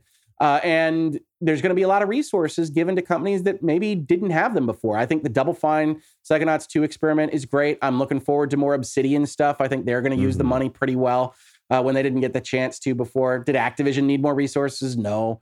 Uh, but what does that look like? I wasn't thrilled with the way the direction they were going anyway. I liked their Crash Bandicoot revival. I liked the stuff that they were doing outside of Call of Duty. And then they moved all of their studios to making Call of Duty. Maybe some of that gets unwound Uh, by Microsoft and Xbox. So I like to be optimistic about these things. Uh, but certainly the fact that Microsoft can wield its war chest in a fashion that none of, none of the other gaming industry participants can uh, is potentially problematic, but I don't think it's at that level just yet. Right. And I guess to go back to a couple of the reader mails here, like what Kinahoon twenty-five asked, it's like, let me be very clear. Yeah, like you said too, yeah, there's about to be an insane amount of consolidation for sure is what's about to happen. And uh, no matter how you look at this deal, it's like, because of course, you know, you see a lot of fanboys arguing on Twitter, which I find a lot of yeah. real dumb takes from both sides, to be yeah. honest, guys. Like you yep. see the, I think the dumbest one, the, I, I, the most brain, the most simplistically brain dead one I've seen is the Sony fanboy going, hey, but we still got Infamous, so who cares? And it's like, no, this is a big deal. dude. But, um, but then yeah, you, that's the thing, right? It, it, pe- some people are understating it, some people are overstating right. it. Uh, but it, it is a large deal, it, especially absolutely. for Sony, who has a walled garden and is dependent on, among other things, outside of its first-party studios, third-party access to the biggest stuff. And essentially, you're one Ubisoft lockup away from most of the really big-ticket Sony third-party items no longer being available on their system. So it's an interesting time if you're running Sony operations and trying to build your walled garden. Right, and you know, and then you see... You know, like, oh, well, I can't get this game on Xbox, so ha ha ha. And it's like, yeah, but you do understand that, like, now Sony is going to try to buy buy out Konami and Square Enix. I think they've, there's a lot of rumors they've already been in talks with Square Enix. So, guys. All those four and five billion dollar companies are are having phone calls. I can guarantee you mm-hmm. that. Whether or not that comes to anything, all, all sure. of those ones in the less than double digits are having phone calls, because that's what some of the other market participants can wield. They can't buy seventy billion dollars companies. No. They can spend five. Right. And I, I hope you guys are happy, because that is going to happen. There's there's no way they're not going to go buy a bunch, try to buy a bunch more people now. And all that means is there's it. I, I'm sorry. Like, yeah, the, it, the I think this is just going to turn into a situation where we have a few platform holders pulling games off of each other's stuff. And Well, here here we go. I don't know what else to say, right? It's possible. I, the, the other possibility, though, is that you do see other developers creating companies out of thin air, right? I mean, Respawn Entertainment mm-hmm. exists because the, the minds at Infinity Ward said, screw y'all. Uh, and that can still happen. Companies can't control their people forever. So if there is a marketplace for cross-platform play, you can have the bright lights at these various companies go and say, all right, we're going to build Activision. Right, Activision was really the first third-party publisher because the folks at E A didn't want to be controlled anymore. And so they left and created a company that was going to go do their own thing. Electronic Arts did the same thing. They were independent publishers, and mm. you could see what amounts to the nineteen eighties again. Yeah. Um, and so it's... you're always Which is one of the talent. worst gaming crashes in history happened in. Well, but after the worst gaming crash came the Renaissance and the independent publishers and everything else. So, yeah, I think if you have over-consolidation and you have bad investments, you could have a crash. You could. Uh, but you can have these possibilities. Again, you're talking to an optimistic lawyer to say, hey, if there is a marketplace for cross-platform games and there are developers that are capable of making them, then that's a market opportunity regardless of who's wielding money and throwing it around. Because, you know, developer X didn't get paid for Activision getting purchased. The investors did. Bobby Kotick did. But the geniuses over there are not the ones that made bank. And they might want to go and make their own company to make their own multi-platform to potentially get bought ten years hence. But that that kind of churn is something that can work in a marketplace. What'll happen? I don't know. Will Square Enix get purchased? I don't know. Sony, I have said for a long time, doesn't have the war chest to actually engage in a hot acquisition war. So they got to be very careful. Not to the same degree, no. Yeah, well, not even, I mean, Microsoft's two point two trillion and Microsoft and Sony's in the hundreds of billions, I think. Right. Uh, but so, I, mean, it, I would push back on that a little bit, though, because Xbox is bra- barely even brought up in their earnings calls. Like, well, they've proven they will spend this much for Xbox. I guess that's interesting. Well, this is new. Yeah. And Phil being Phil being reorganized into the C E O of Microsoft Gaming as a pillar. That's that's that's the way they use their naming conventions for their big revenue generators, means that they believe that this is an R O I initiative. They they're they are building up a real gaming uh, division that will be on their revenue sheets. That's that's their plan, right? And but yeah, again, all I'm saying is people like Nintendo and Sony need the gaming to work out. They can't fall sure. back on Windows, so they're they'll take right. out loans and do whatever it need they need to to survive. So while they don't have the same war chest as Microsoft, don't assume they won't spend half their worth to save themselves, because they have no alternative but to do that. And the, a scary thought, actually, I'm just looking around it, and it's like these companies are worth so much money, but they're not compared to like Sony, who's over one hundred, like one hundred ten billion or something. Microsoft's over two trillion. Like, I'm just looking at this stuff and it's surprising to me. Uh, Ubisoft is worth less than seven billion euro. It's not impossible they could be bought. Right. Well, and we know that Ubisoft had a hostile takeover attempt they recently yes. defeated. I mean, that, that, that has happened. And what is it? Like, Nintendo's worth fifteen billion. They're not going to sell to anyone, though. They like they want to be independent. But it's like Yeah, but it's not out of the realm of possibility Sony doesn't try to buy Ubisoft, is all I'm saying. It isn't. And I wish you didn't have to get Assassin's Creed on Sony and, you know, that on there. Not that I'm betting that it will. It's just, I do think people underestimate that Sony is worth over one hundred billion dollars, though. These com- their companies, they're not worth as much as you think. That's right. I, I, people do not have a good grasp on the various sizes, especially, you know, Microsoft multiples of everybody yeah. else. Uh, but even within the gaming industry, that, you know, Capcom is as small as it is, that Square Enix is as small as it is, small being billions of dollars, of course, but that they're purchasable by somebody that has the desire to do so. Well, I, I, I don't know how much more to dwell on the kind of gamer talk regarding that, but if you have the time, and let me know if, like, do you have another five minutes? I've got about fifteen. You got fifteen minutes. Okay. So I, I thought, yeah, I have a few more off-subject questions maybe we could burn through here. You are a lawyer. I don't, first lawyer to come on Broken Silicon. Uh, so that's like, why not ask these? Yoda King writes sure. in, he goes, there is recent news that Meta, previously Facebook, has acquired a lens company, Imagine Optics, a company that Valve has heavily invested in for their next-gen headset. How do you think Valve can deal with this? And more recently, there has been news that the federal government is investigating anti-competitive behavior of Meta. How far do you think this can go? Will anything be done to prevent the Zuck from making Sword Art Online a reality? Oh, well, I mean, I I, I can't speak to the specifics there because I don't mm-hmm. know exactly what Valve's investment entailed. But certainly Facebook is one of those four or five companies that both the House Judiciary Committee and the F T C and D O J has called out and said, we are specifically concerned about how this company operates. Um, in general, just purchasing a hardware manufacturer or developer for something that is in your wheelhouse for the business that you want to do is, is not something that ordinarily would rise to the level of concern, even if a competitor has invested in it or designed for it. But um, it really depends on things like market concentration and size and, and what that looks like. I, I I would be lying if I could tell you exactly what the hardware mm-hmm. uh, competition market looked like for V R and V R adjacent manufacturing. Yeah, V R optics. I don't know. Right. Yeah. So it's so it's very difficult to answer. Certainly, if that was a considerable part of that market, that's when you start to see the regulators get more upset. Uh, Valve probably doesn't love it. But again, law isn't designed to protect Valve. It's designed to protect competition on the whole. Right. And like if Meta just came in and just bought the next one they started talking to instantly, would that just immediately raise eyebrows or does it have to happen? Yes, that's the kind of thing that does raise eyebrows. That's the WhatsApp acquisition. That's what they call nascent rivals or nascent competitors. That's the kind of thing that Facebook has historically mm-hmm. done. And it's why they're getting in trouble with the F T C right now. Clean Sweep writes in, hi, Tom and Richard. Since the D O J and F T C are apparently going to go over merger rules for digital markets, what sort of changes would you like to see, both on the legal front and in terms of how they handle I P consumer data? And he did put you with asterisks around it. He really wants to know what you would like to see. Well, I like certainty. So more than anything, mm. what I would like to see are rules that companies that I could advise or that are otherwise deciding how to operate in the marketplace would know whether or not something was a problem beforehand, right? You go down these rules, you go and you pay lawyers to make one hundred page merger documents and do all of this stuff. And then the F T C swoops in. It doesn't feel good. And it's not great for the economy. It's not great for anybody. And it's not, the F T C knows that. Um, and so I would like to see guidelines that are more specific about what we're looking at, about what you're concerned about. Ideally, I'd like to see Congress actually make more specific antitrust lo- laws. Whether or not that's stronger or weaker, I would just like to see more specifics there.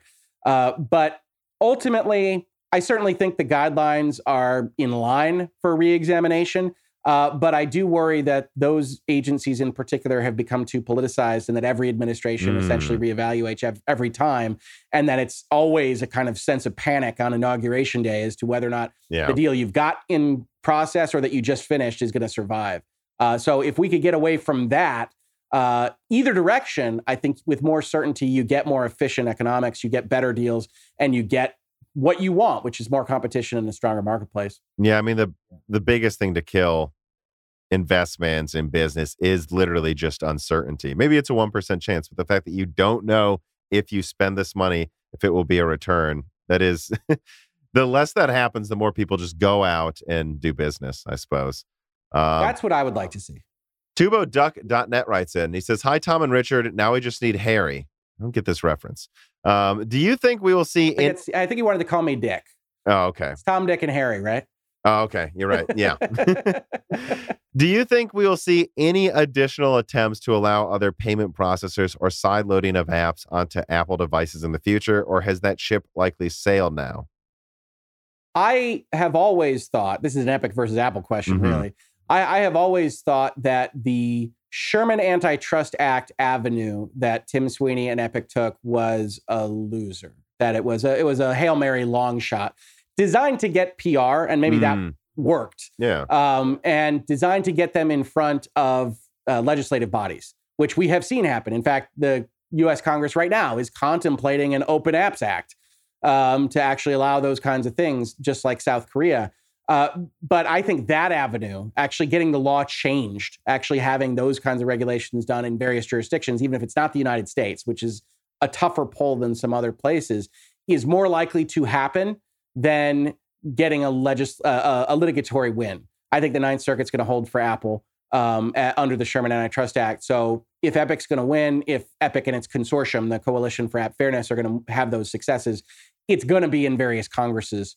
Uh, uh, and that can be just as important, right? I mean, Apple and Android are operating on a multinational basis. So if you have enough significant jurisdictions decide right. to make these right. rules, you got to deal with them one way or the other. Uh, and so I think that's what Epic has basically kind of proceeded down. And I think you will see potential regulatory changes. Now, you might also see constitutional challenges and things like that, depending on what jurisdiction you're you're talking about. But I think the litigation avenue is probably not fruitful. Uh, and Epic probably knows that, although they might also be essentially chalking it up to marketing expense, that that got them the Coalition for App Fairness, and that got them in front of Congress and that kind of thing. So I think you might see changes, but not from the legal side of things. Okay. All right. Q H Freddy writes in, what can you say as far as opportunities in the big tech and gaming companies for law students coming from Europe? Well, you're not from Europe, but... I'm not from Europe. I, I mean, I, I can give the same advice I give to a lot of law students, uh, which is you want to stay open to possibilities. For the most part, the good employers, whether in the video game industry or elsewhere, are, are not going to be as locked into your curriculum vitae or your law school name or anything like that mm. as you might otherwise be worried about. Um, so you just want to stay open to interviews and possibilities. I can't tell you any great way to break into any given industry uh, because, you know, I, I've I've been in big law. Uh, I, I came up through law firms, which are their own alien entity, and I worked with outside parties. I was outside counsel for other companies, and then when I went and did my own thing, I took that book of business and, and worked on it. But I, I was never breaking into an industry. I have video game clients because they sought me out. Uh, I have software clients because I uh, knew of technology that was mm-hmm. happening at the nearby university. Uh, and so my avenue is maybe a little bit different than yours. Every lawyer is different.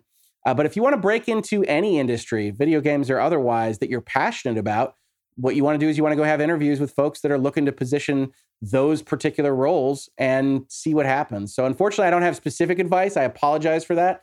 Uh, but just to stay open to the possibilities and also understand that every road is winding, and probably whoever you're talking to didn't wind up going straight from X to Y in order to get there. Mm-hmm. Oh, God, no. I mean, I mean, my career path is... Uh... From, from every road is winding. From, it's the truth. From mechanical engineer to sales to YouTube.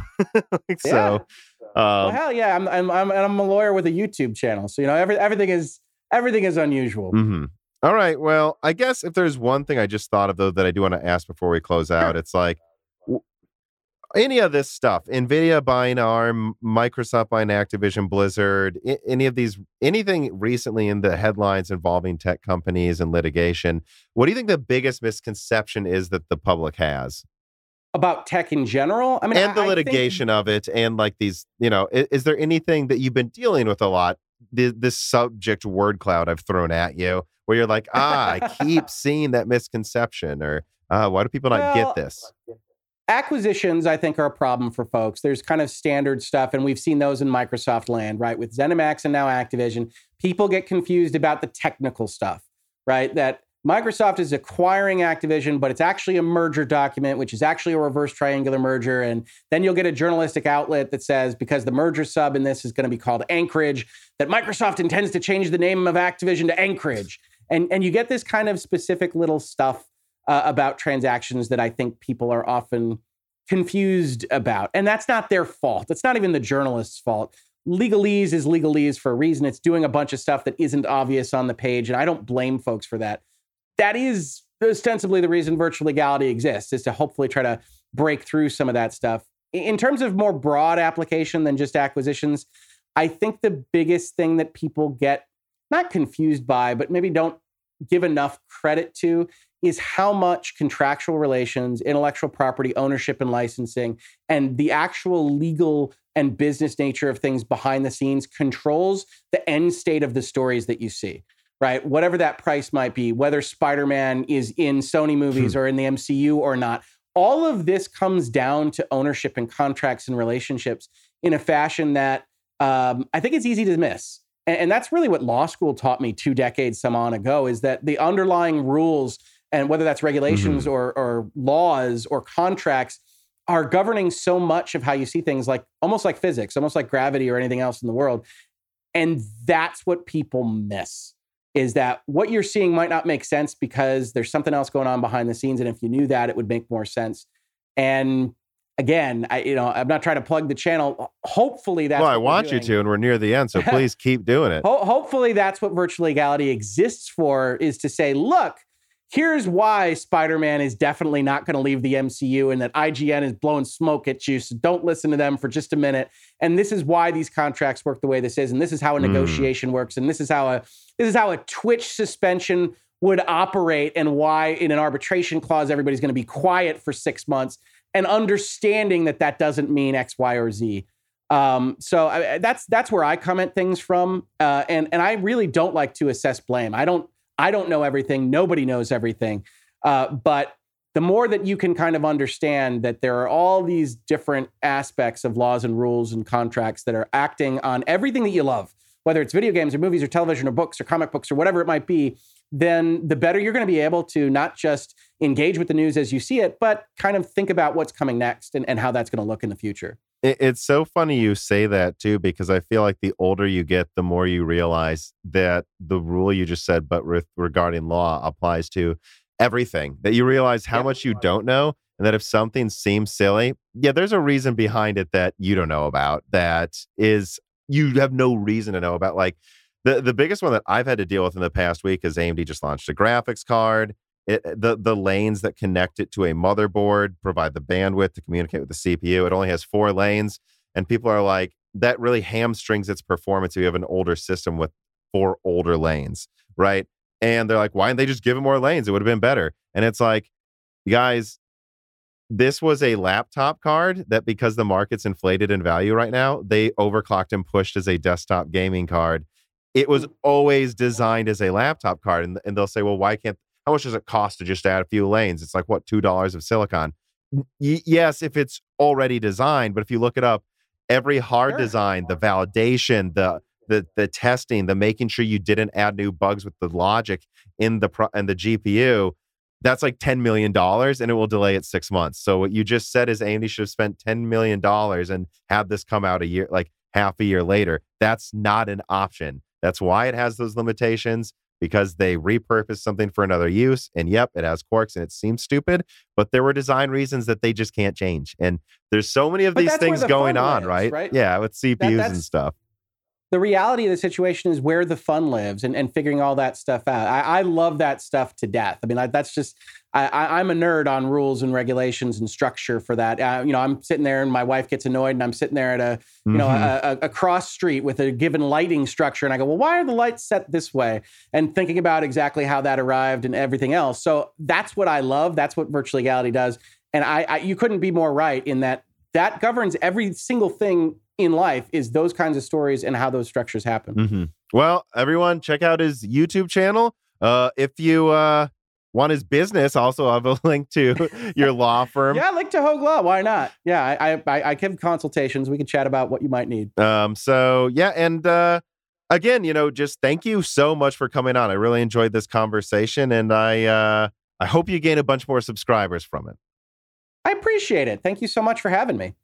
This podcast was brought to you by the YouTube channel and website Moore's Law is Dead. Moore's Law is Dead and Broken Silicon are trademarks of their creator, Tom. That guy is me, and I am indeed the creator, editor, writer, and showrunner of Moore's Law is Dead podcasts, videos, articles, and other media. However, I don't do this alone. Moore's Law is Dead is a team with Broken Silicon co-hosted by my brother, Dan, audio editing by Gerard Cortez, and special assistance by Carbon Cry. Find all of our information, including the information of sponsors you can support, at w w w dot moores laws dead dot com. If you would like to send fan mail or hardware to us, please mail parcels to Moore's Law's Dead at P O. Box six zero six three two in Nashville, Tennessee, zip code three seven two zero six. And speaking of fans, patrons are what makes Moore's Law's Dead content possible. The aging business model of spamming ads all over the content is dying. The future of media will be built on fans paying for the content they actually want to exist. And so if you have the extra money, but only if you do, please consider supporting us. For just two dollars a month, you get access to the exclusive podcast Die Shrink, voting on subjects of future podcast episodes, the ability to have your questions read aloud on Broken Silicon, Die Shrink, and Loose Ends, and of course, access to the Moore's Law's Dead Discord, full of like-minded people who would love to meet you and talk to you about computer hardware. I am one of them. Additionally, higher tiers get access to ad-free episodes of Broken Silicon, the entire back catalog of Flyover States podcasts and other projects Moore's Law's Dead is done, and thanks in the credits of videos and other perks as well. And hey, if you can't afford to support us, please do share Moore's Law's Dead videos and podcasts with friends and family on social media, Reddit, and forums. And give Broken Silicon a five-star review on Apple Podcast or your preferred podcast app. All of this really does help so much.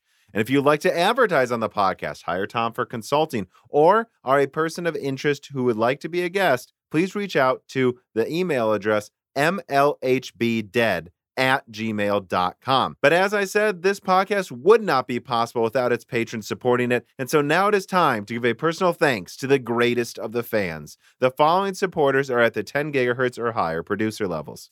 Brad Medlin, Anthony Graffa, G U K, Benny Berlin, Justin Yant, Thomas Rupp, I Love You, Lynn Jim, Ivan K, Tom Bailey, Muhammad Akwari, Frederick Lau, Lin Yi, Justin Paris, Zachary Martin, Terrence Herod, Drita Full, Phil S, D three one three three seven Antics, Jackson A. Miller, Jesse Jaskawiak, Josh Law, J B G, Travis Gooding, Canticle Philosopher, Booking Kilo, Fatboy Distro, Daniel Hyde, A Guy in P A eighty-one, Nathan Mose, Cole Attic, Matt Salem, Aaron Close, F seven G O S, Matthew Landabazzo, My Name Is Nobody, Judson N, Alethros, Jensen Wang, Hey There's a Kitty, Greg T. Wanchek, Rentaro Matsukata, John Jameson, Sam Benzel, Matthew Lane, Mark Raidmaker, Jan Rounder, Chris Licata, Michael McGee, Meyer Techrance, Eric Jansen, Jonathan, Patrick Groh, three D S Boy zero eight, Dominique Koch, Stefan, Original Ross, Sandy, Garrido, Saunderson, Joachim Hagen, Teak Autumn, Sol Connor, Michael Casa, Andrew S, C Jitz, Aaron Keith, Gregory S. Ackers, Endless Longans, Tom Sanfilippo, Justice Brennan, Zutsu Taylor, Trevor Powers, Stu, Elenia, Dan, Daniel Nishbal, Franco Frederick, Dan Galanowski, Ian Clifford, Axel Cisneros,